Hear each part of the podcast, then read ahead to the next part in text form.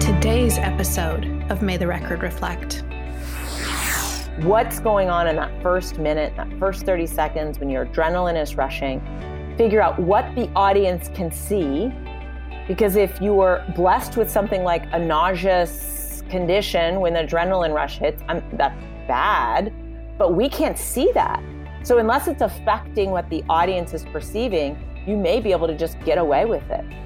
But if your hands are shaking uncontrollably, well, then we're going to have to figure out a way to rechannel it. And some of this is becomes very personal. How do you rechannel that energy? How do you rechannel that adrenaline? What can you do substantively to rework the presentation so that easier material is in the front end during that adrenaline rush?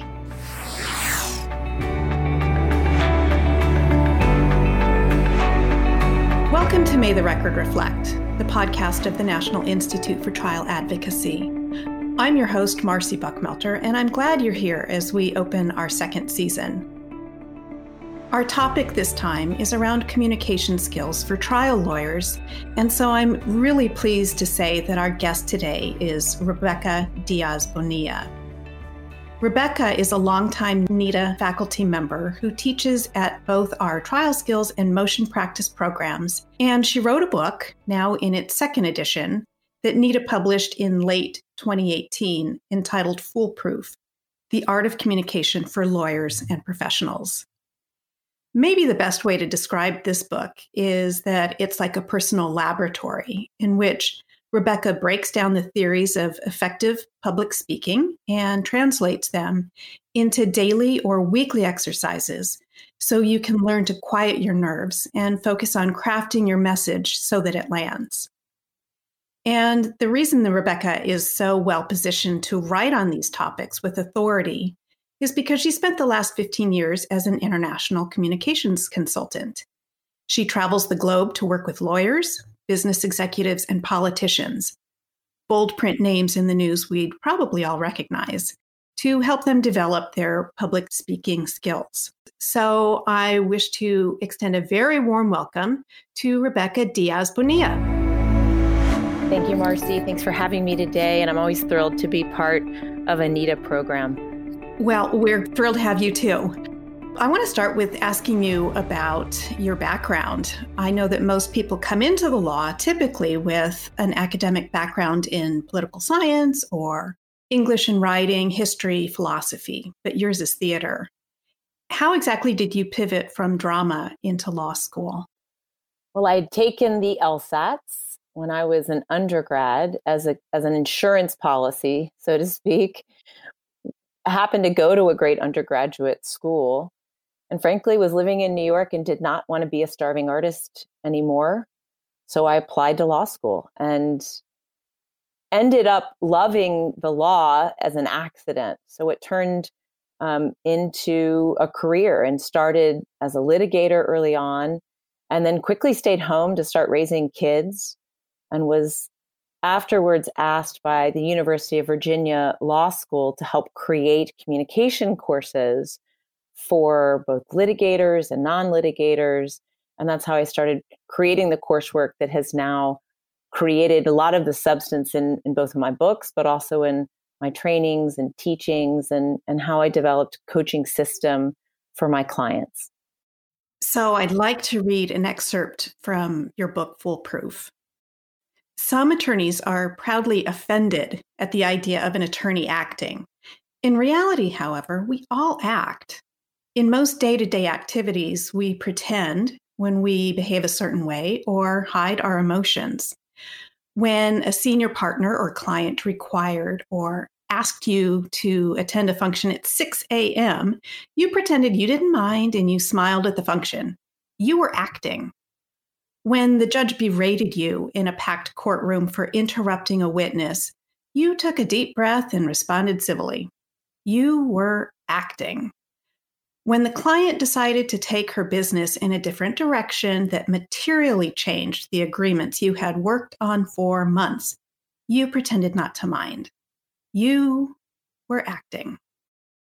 Now, that is such an interesting reminder that indeed we all do alter our personas as a, a little bit to function well with other people. And it reframes the idea of trial lawyering as acting in a performance. But then people hear acting, and of course, they have a negative response that it's inauthentic, it's a put on. So, my question to you is what qualities do trial lawyers need to cultivate to keep that facade from seeming inauthentic or fake? I would say a, a few things, and really they're virtues. There's good old fashioned selflessness. So, recognizing that the other person needs to be comfortable and they don't want to see you grumping around, for example, if you're meeting them at the train station at 6 a.m. Civil society demands that we act not necessarily exactly how we feel. So, putting aside our own feelings and thinking about the needs of others, and then putting on your best self when you need to.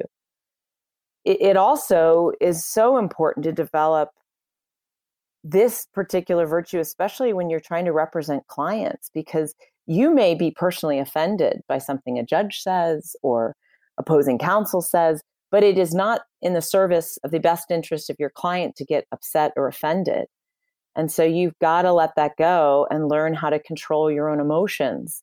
And those reactive emotions are just as important as our proactive emotions and how we're coming across when things are coming our way that we don't like or that are distasteful or uh, that we find repugnant. We've got to manage things and, and learn how to deal with it on a very intellectual level.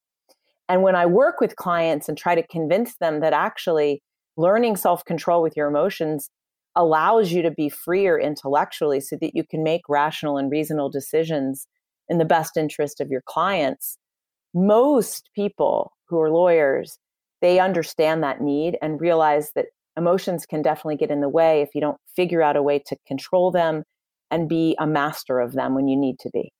So then what traits do make a lawyer really unlikable in the in the courtroom? I've I've seen so many that I I want to boil it down to two. I would say pride and disrespect. So pride is statistically and when you look at studies of how trial lawyers come across to juries in particular when they act conceited, when they are smug with a witness or act like they're far more intelligent than everyone else in the room, they're instantly unlikable. And in the same way, it shows great disrespect to a judge, a jury, and a witness for a trial lawyer not to be prepared and not to have taken the hard time to condense a lot of complicated material into the most clear and concise bits. That takes hard work. And I have found that juries are very unforgiving when they see that the lawyer did not take the requisite time to prepare so that their hours served on that jury are respected and that they're getting a great performance from a professional during a trial. People remember how you make them feel. And that's a, a great illustration of that. For sure. For sure. And I think that that again that other centeredness becoming self-aware for a trial lawyer is so important so that you're able to stay attuned to what what are each and every one of those jurors thinking what's the what's the judge thinking how are they feeling how is that witness dealing with being up on that stand and being asked questions and the second you act pompous and disrespectful you lose the case for your client it also seems like it's really not to your advantage as a trial lawyer to play into all of the negative stereotypes that people might have as trial lawyers to begin with. No, absolutely. I mean, there are very few of us that look like TV stars, and very few of us that have that look that could be put on NBC and CBS dramas. But there is something to the problem that trial lawyers face that there's an expectation that trial lawyers are that slick and perfect, and we're not. Mm-hmm. So you do have to also deal with the expectation that the bar is literally very high for trial lawyers to perform and to put on an entertainment. And oftentimes, lots of stuff that's in a trial is not that fun and it's not that interesting. So it's important that you use as much technique as possible to bring energy, to bring interest, to uh, boil things down to digestible sound bites, and to have takeaways for the jury so that they are entertained, so to speak, as they're sitting there and serving us as they make decisions about the outcome of our clients. Well, that's the perfect entree to my next question. Uh, you talk about in Foolproof that uh, trial performance is sort of like a Broadway production because it's the really big show, it's the one that gets all the attention. But then you remind us that when it comes to communication, most of our performances are not actually in the courtroom at all. They're, as you put it, off Broadway. They come in the form of small group meetings or presentations lectures, phone calls, even just a one on one conversation. And as you further point out, we experience different communication levels with these different off Broadway productions.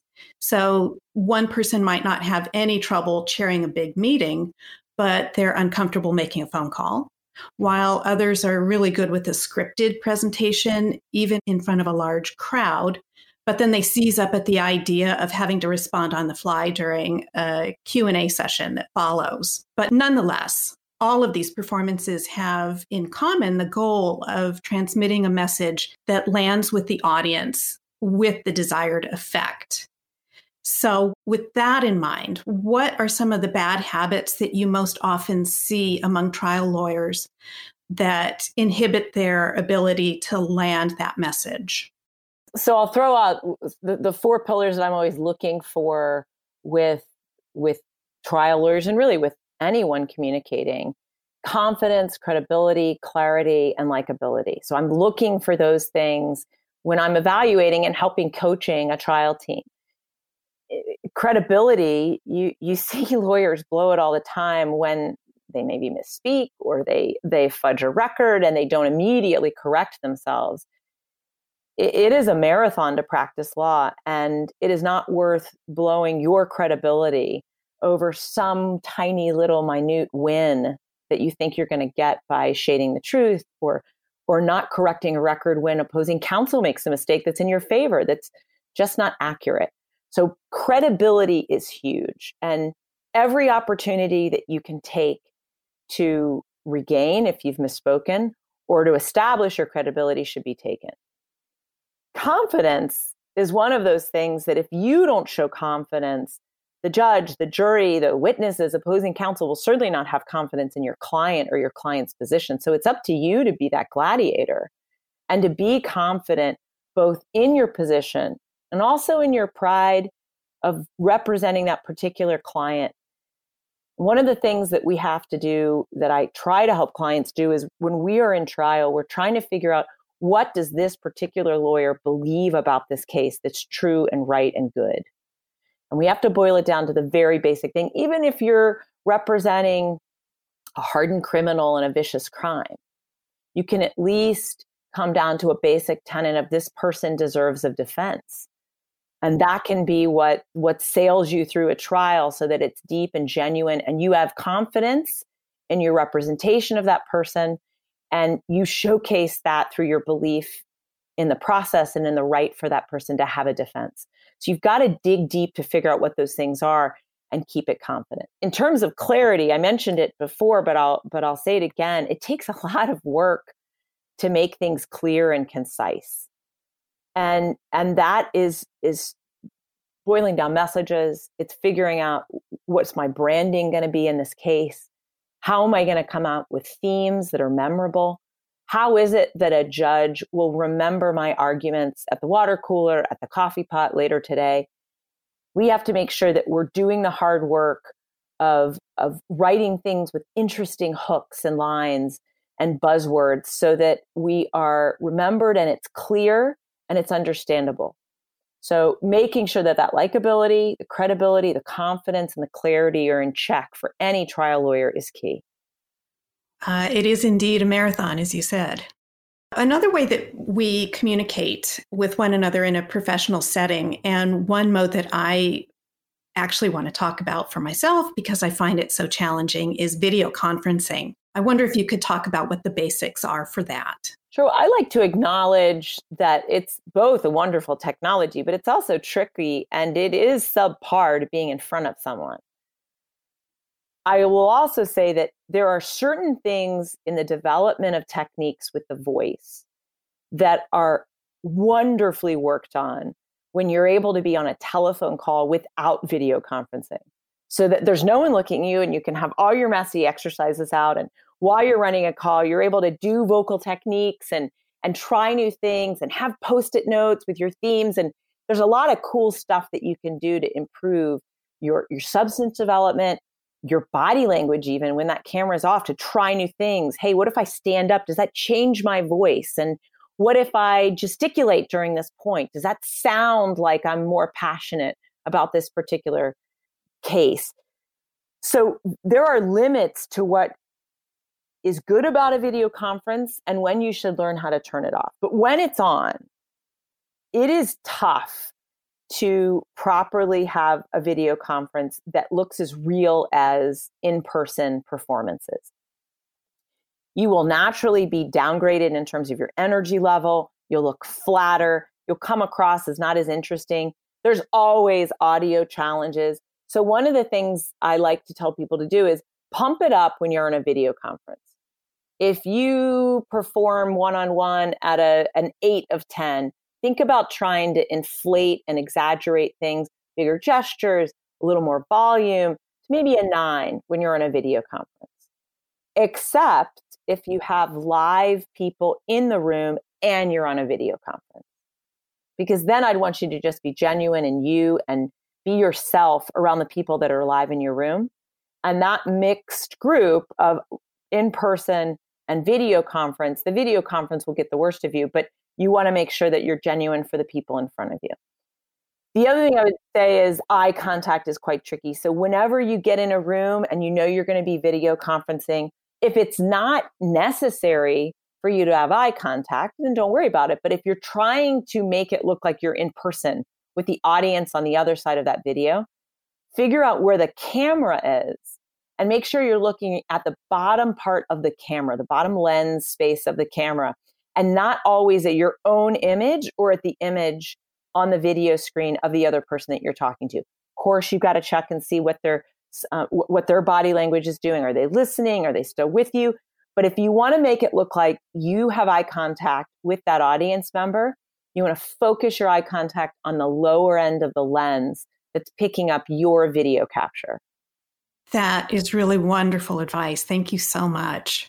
Another problem that I have with conference calls, which don't have that visual component that the video conferencing has, is that you can still find yourself inadvertently interrupting people or accidentally talking over them because the visual cues are so easy to miss. So I wonder what is the best way to jump in without jumping on. There are fantastic and hilarious YouTube videos that mock conference calls, by the way. And I encourage everyone listening to find some some lonely time at night to look at these because they're so funny and just poke fun at this hilarious workforce and modernity that we're we're trudging through. And video conferencing and call conferencing can be terrible, terrifying and terrible and not helpful at times. But um, I, I would say this first sometimes interruptions are good, and there are reasons why we should interrupt. So don't be fearful of interrupting when you need to. If everybody is looking at a stale version of a document and you have the latest version, it's helpful to jump in and say, hey, let me circulate this, let me interrupt, because otherwise you're just wasting people's time. So there is a right reason to interrupt, and then there's a right way to interrupt if there's a lot of people on the call and people do not know voices, one thing that's helpful is to interrupt and say someone's name. So if you were talking, Marcy, I would interrupt and say, Marcy, and then offer what your question is, interrupt with your quick little comment, and then get out. Otherwise, it's a, hi- it's a hijacking instead of an interruption. I see. That's great. So you get in, you get out. And I don't often, if it's a super quick interruption, it's an art whether or not you apologize. Part of that is how well do you know the group? Part of that is is this person of a higher rank, so to speak, than you? Is it the client? Then I would definitely apologize for interrupting because interrupting is rude. But if it's a collegial group, you're always on this Monday morning call, you know each other well, and there's a, a good flow and respect, you may not need to apologize for interrupting quickly and then handing the baton back to the person who is speaking. Know your audience. You wrote another book for NITA called Point Well Made, which is all about oral advocacy in motion practice. And you wrote that with Judge Nancy Vaidik of the Indiana Court of Appeals. And she, too, is one of our wonderful faculty members. So I wonder if motion practice has taken on a greater role in the pretrial practice as more cases are settling before they actually go to trial. Well, as a plug for Judge Vaidik, you, you just can't get someone more professional and, and knowledgeable about both motions practice, but also oral advocacy in general. And it's an honor to be able to to work with her and continue to develop material and to have written that book together. And it was just a ton of fun to work with one of my favorite people on that project.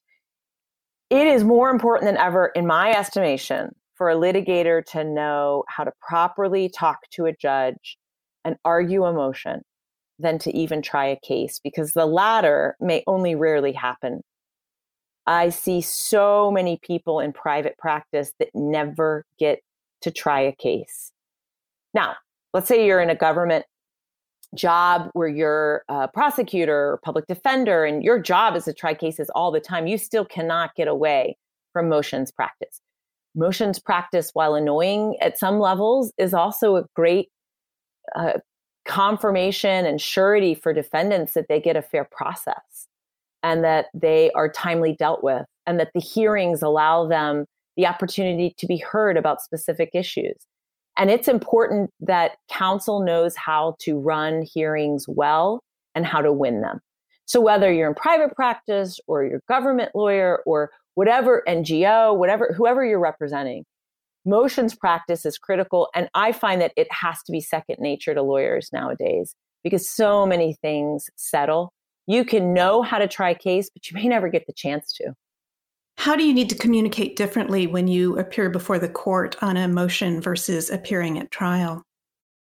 Well, trial is in a fun way, it's a fresh audience. So it's opening night. You when I go to coach a trial team, let's say I'm a jury consultant for a jury trial, the first time I evaluate that team, I request not to get any of the pretrial papers, nothing. I, I ask them to just let me come in and see blind the opening statement because that allows me with fresh eyes and ears to evaluate how a juror might see and hear this and whether or not I get the, the facts of the case, I understand the legal implications, and I can make a decision about what works and doesn't work. When you're arguing a motion and when I coach motions, I ask for everything the judge would have seen up to that point because I want to go in with the eyes and ears of that judge so that I can have a, a better understanding of how they will see and hear the case, whether it's a multi panel or a single judge, magistrate, or whoever it is. So, so part of it is the background and recognizing the complexities of a emotion versus a trial and also realizing that the trial is is so many different genres plugged together. You have to know how to introduce evidence. You have to know how to do demonstratives. You have to know how to talk to a jury. You've got to know how to talk to a judge. You've got the audience of a witness. You also have to deal with your co counsel, your opposing counsel, and then the well of the jury. If you've got press around, you've got so many things going on. It's its own circus unto itself.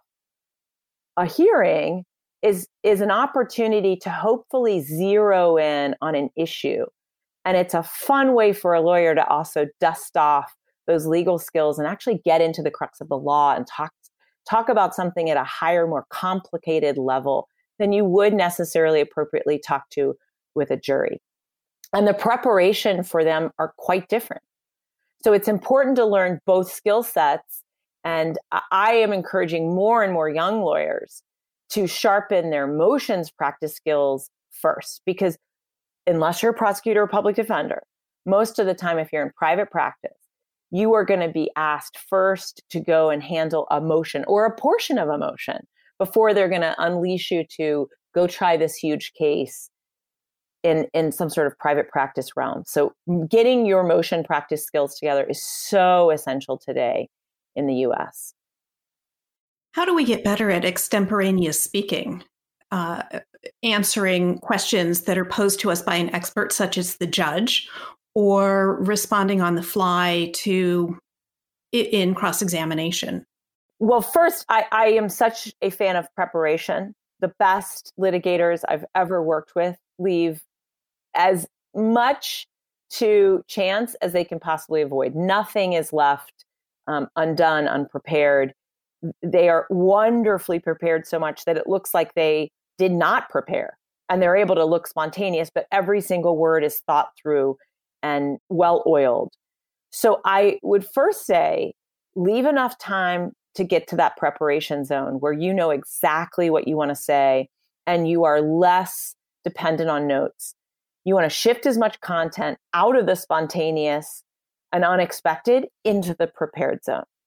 So that means you've got to leave a lot of time to get ready for a motion or a trial. And it means you have to know your stuff cold.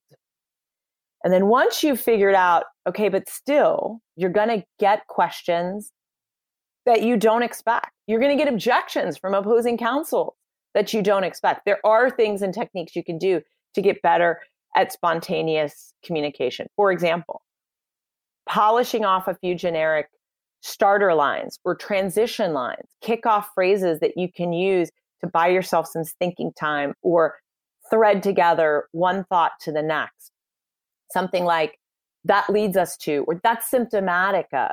Those are lines you can use to thread together ideas when you're trying to come up with the right answer. And the other thing I would say is in spontaneous communication, it's so important to be bold enough to admit when you don't know something. So, knowing that you have various options to answer a question, you've got yes, no, maybe, I don't know, or a choice. It's so important that you're bold enough to say, I don't know. And that you don't fudge the truth, that you're always clear and truthful. And that honesty is going to win you such ethos with the jury and with the judge, with an expert or whomever it is. But you've got to have the courage to say you don't know, but you're going to find out. And you'll give them a brief later, whatever it is. But it's important that you're honest about what you do and you don't know when you're in the courtroom. That is excellent advice. And I appreciate that you gave us all permission to admit that we don't know. That's a, a, vulnerable feeling. And especially if you're a trial attorney, you're there fighting for somebody else and you want to look like you've got everything well within your control. Absolutely. Now, unless you have a loony judge, which by the way, sometimes you do, they, they, they think you're a different case before them. They've forgotten who you are. You've got to refresh the judge but if questions come out that are that are unexpected, I usually say you've got one, maybe two I don't know, is an emotion, and they better be far left field questions from a judge. But you can say I don't know if you don't know, and you should say I don't know because you don't want to fudge it and make anything up. In the second edition of Foolproof, which just came out about a year and a half ago, you introduced a brand new chapter about communication issues for women. And I would like to find out what the key differences are between men and women in the way that they communicate. We might need three other hours of podcast to discuss the intricacies of that. Mm-hmm. I, I celebrate both men and women and love to see the differences and the strengths that they bring to the table. And I think there's nobility in both. I also think that there are stereotypically meeting in the middle attributes that all people have that are good best practices for communication skills. Everyone should be able to project their voice, whether it's high or it's low. Everyone should be able to confidently hold themselves and have a carriage that looks energized, whether you're a man or a woman. But there are certain things that are unique to men and that are unique to women that make them special and make them powerful and and I tend to look at those things as positives and I try to bring those out. And where I see things that are stereotypically not working, I try to help men and women fix those things and, and renovate those techniques and habits. I do think that um, there are things that we can learn from each other, that men and women can learn from. I love to see women learn how to expand their space physically to compete with the natural space that men generally have bigger physiques. So we've got to figure out as women, okay, how do I expand my gesture box and how do I increase my my space at a table if I'm seated so that I can compete with the guy next to me in the room? How do I deal with ten- telephonic communication and know that men's lower voices sometimes have a, a, a nice resonance on the phone that if I have a super high voice, I may not have that resonance and that power on the phone. So, so how do I harness my natural toolbox, the gifts that I've been given, and the attributes of my gender, and then steal a little bit from um, someone across the aisle and figure out what can I do to round out my technique and be a better communicator all around. So, what do you think men then can learn from women about communication? Well, I'm more and more, unfortunately, in, in the last few years, see men um, worried about being men. I think they feel like they're going to be beat up for for being masculine, and I think there are masculine things that women can learn from, and there are there are feminine things that that men can learn from. So I think men can learn uh, to listen, to own when they make mistakes a little bit more and to give credit when credit is due to the right person. So I think those are things that men can can do a bit better. I think women can learn from men um, how to jump in there, how to use the first person to own language instead of always using team language. It's okay to say, I did this, I made that switch instead of um, the DOJ hired me, which is reflexive and passive. Instead, there are ways to be bold and first person without being cocky and i think we need to find that sweet balance by by acknowledging good things that the opposite gender does and and try to incorporate that into your technique if it fits your personality and your physique and all those things. What advice do you offer clients who are dealing with jangly nerves? When someone gets nervous and most people get nervous it's important to diagnose how long your physical adrenaline rushes are. So people can get different surges of adrenaline rushes that create nerves. Obviously, the beginning of any presentation or speaking engagement is one of those big ticket items where most people have an adrenaline rush and it's shooting through their bloodstream and it changes the way they operate. Some people have ending adrenaline rushes. They see the finish line, and they get a little bit nervous and they get a little surge of adrenaline. I've seen people get these middle adrenaline rushes, sometimes because they forget where their transition is, where they're going next, but you see these little waves of adrenaline rushes. So first you got to figure out when do your adrenaline rushes happen? How long do they last?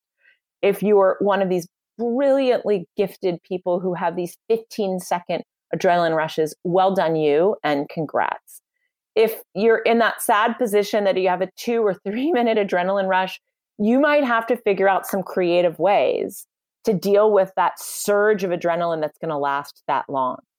And that can be a tricky thing.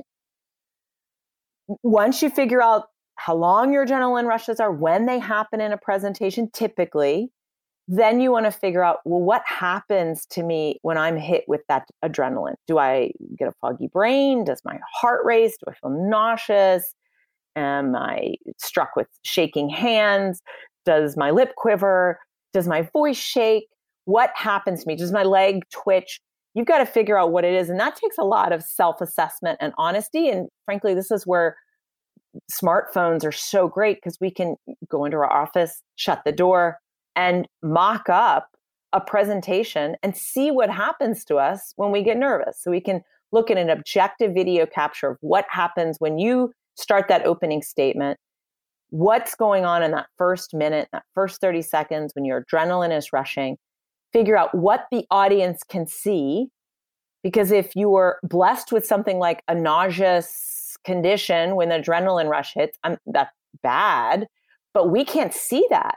So unless it's affecting what the audience is perceiving, you may be able to just get away with it or a racing heart, for example. But if your hands are shaking uncontrollably, well, then we're going to have to figure out a way to rechannel it. And some of this is becomes very personal. How do you rechannel that energy? How do you rechannel that adrenaline? What can you do substantively to rework the presentation so that easier material is in the front end during that adrenaline rush? If we can't rechannel, can we erase the habit? Is there a way to change it so that it's just not there anymore? And if it's not, well, then how do we hide the nerves?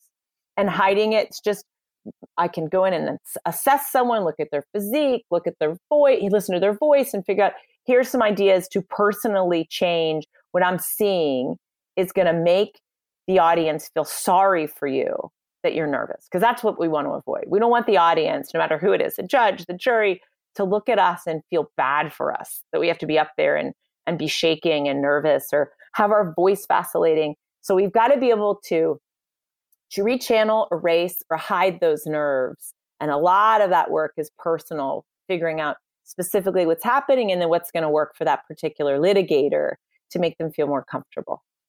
So, you really need to learn how to become an observer of your own self. And what makes that challenging is you have to end up doing so much of this thing that is kind of terrifying to you. It's like um, almost a form of exposure therapy where you decrease the amount of anxiety that you feel in a particular situation by continuously putting yourself out there until finally you're okay. Absolutely. Repetition is so key. I mean, you want to get to a point where it's rinse and repeat for a lot of this stuff. And that comfort level will, will come. And you see that in litigators that are so seasoned. They get up there and they feel good in a courtroom. They feel at home. They know how to do it. And so it, it's been a, a career spent with that repetition so that their nerves aren't gone but they're controlled. And the nerves get changed into energy which is where you want to get to. It's thrilling to see that actually do you ever still get jangly nerves before your own speaking engagements? Oh, sure. There are times when I'll get asked last minute to come and speak at something or or to hand out an award or MC something or come do something and I I uh, maybe didn't have any time to prepare. That just happened to me a few months ago. Someone called and said, "Hey, can you come do us a favor? When is it? In an hour." Okay. So I walk in and I don't know what I'm going to say. And it takes a few minutes for those improv techniques to kick in and for, for me to just be able to go out there and riff. But there's a few moments where I'm nervous and, you know, you just learn to deal with it. You learn what your own piccadillys are and you figure out how to control them. And then that's the key. Is doing improv really helpful to to a trial attorney? Would taking a class or joining a, an improv group help develop that kind of ease in front of a crowd and the ability to think and speak and compose a, good argument or something on the fly? Improv is amazing. There's actually been in Lawyers Weekly articles written about how beneficial improv is for litigators. And it teaches you spontaneous communication and what to do when you mess up, because everybody's going to mess up. And so improv is one of those ways to figure out when I've blown it, how do I rescue myself? And there are in big cities, there are improv houses, if you Google them, that have improv classes that are specifically designed for lawyers and professionals. It's not comedy hour, it's learning how to mess up and recover. And it's a fantastic tool to, to train yourself in an environment that at first seems really scary, but actually it's very freeing and it's very safe because everybody's there in the same boat and it's risk free. Nobody's videotaping you. It's all fun and it's a way to learn a lot of spontaneous skills and speaking skills while at the same time really increase the flexibility of your mind. What can it do when you mess up and how do I recover and and what are some avenues to get out of this tangle I've I've created? That sounds like a really valuable way to to build those skills and also goof off and have a little bit of fun. I want to transition into a a question that I think about a lot, and that is the role of digital communications. You know, we've all got smartphones, we we text, we have social media, and we communicate with people all across the world. People will never meet, people we don't know. There's Instagram stories and Snapchat and YouTube where really anyone can be a star. And so my question is how have these different forms of media affected our oral communication skills? And do you find that it translates into people being more at ease or more comfortable with public speaking or creating an effective physical facade and talking on the fly? Yes and no. I think the ones who are willing to put themselves out there have different motivations for being on social media. Some are good and some are not so good. And I I happen to agree with Lady Gaga actually that social media is the toilet of the internet. And the more wading in that sewage that we do, I have found that does not make someone a better communicator.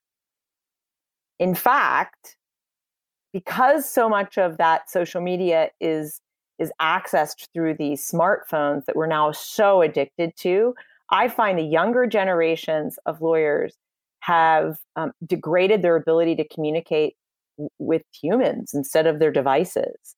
And you see that in small talk skills, you see that in witness interviews, you see that in depositions, you see that in the ability to just get up and talk. So I don't find that there's a correlation to better communication skills the more savvy you are with social media. I find the opposite. So that's fascinating because one of the next uh, questions I wanted to ask you about is how things are different for um, the younger generations, millennials and uh, Generation Z, who are digital natives. Um, they have lived out part of their lives online on a huge literally a, a global stage and they have a bigger audience of people who either really like them or people who really hate them. They tend to be more open and conversant about some of the personal struggles that they faced, things that might have in the past carried a stigma. And they just integrate those experiences more fluidly into their identity than members of older generations and they fight for work life balance. And so I wonder then if there are any other ways that you've noticed that members of different generations communicate.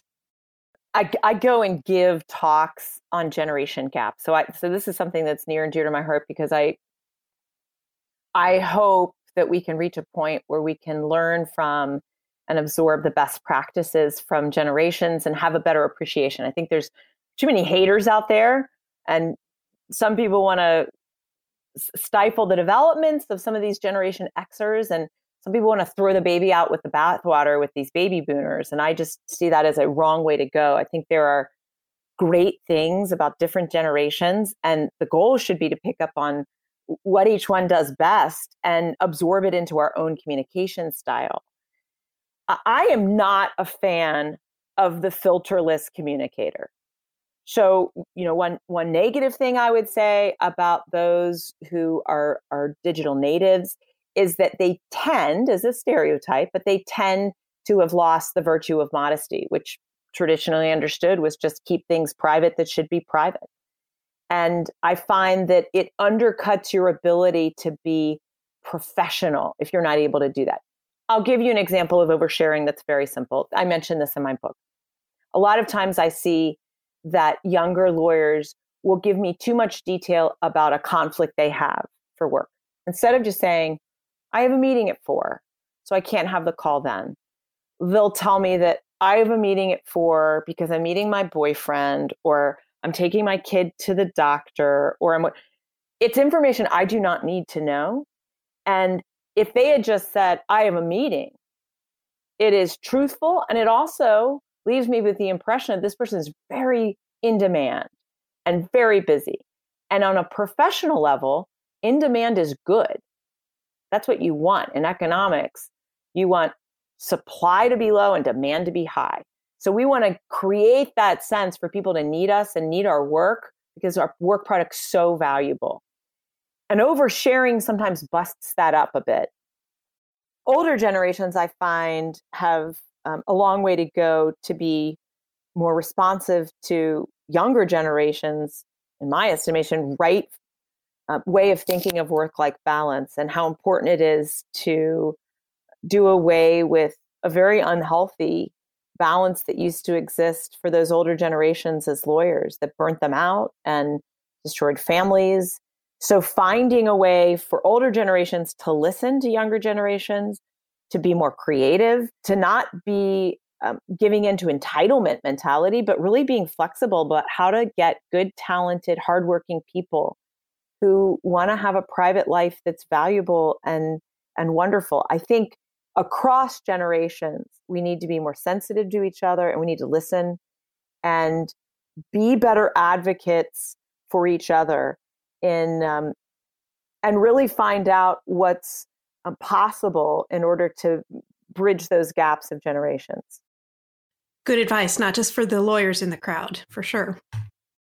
Uh, we are starting to wind down the interview. And so I've got just a couple of fun questions. And the first one is directed at you as a person with a drama background and a professional communicator.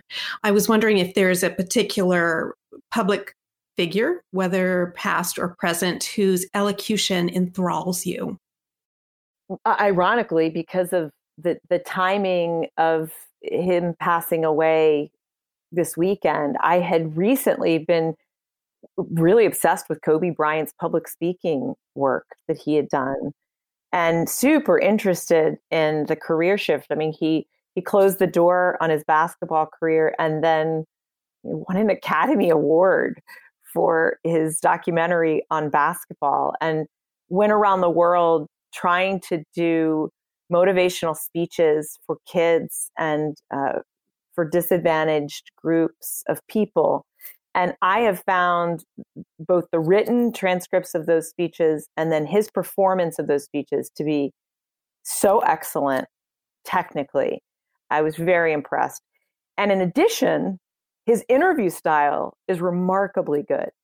So even if you find someone who I, I won't name certain presidents because I don't want to out them, but certain presidents are really good at maybe interviews and not so good at speeches, or they're fantastic at speeches, but not really great on interviews.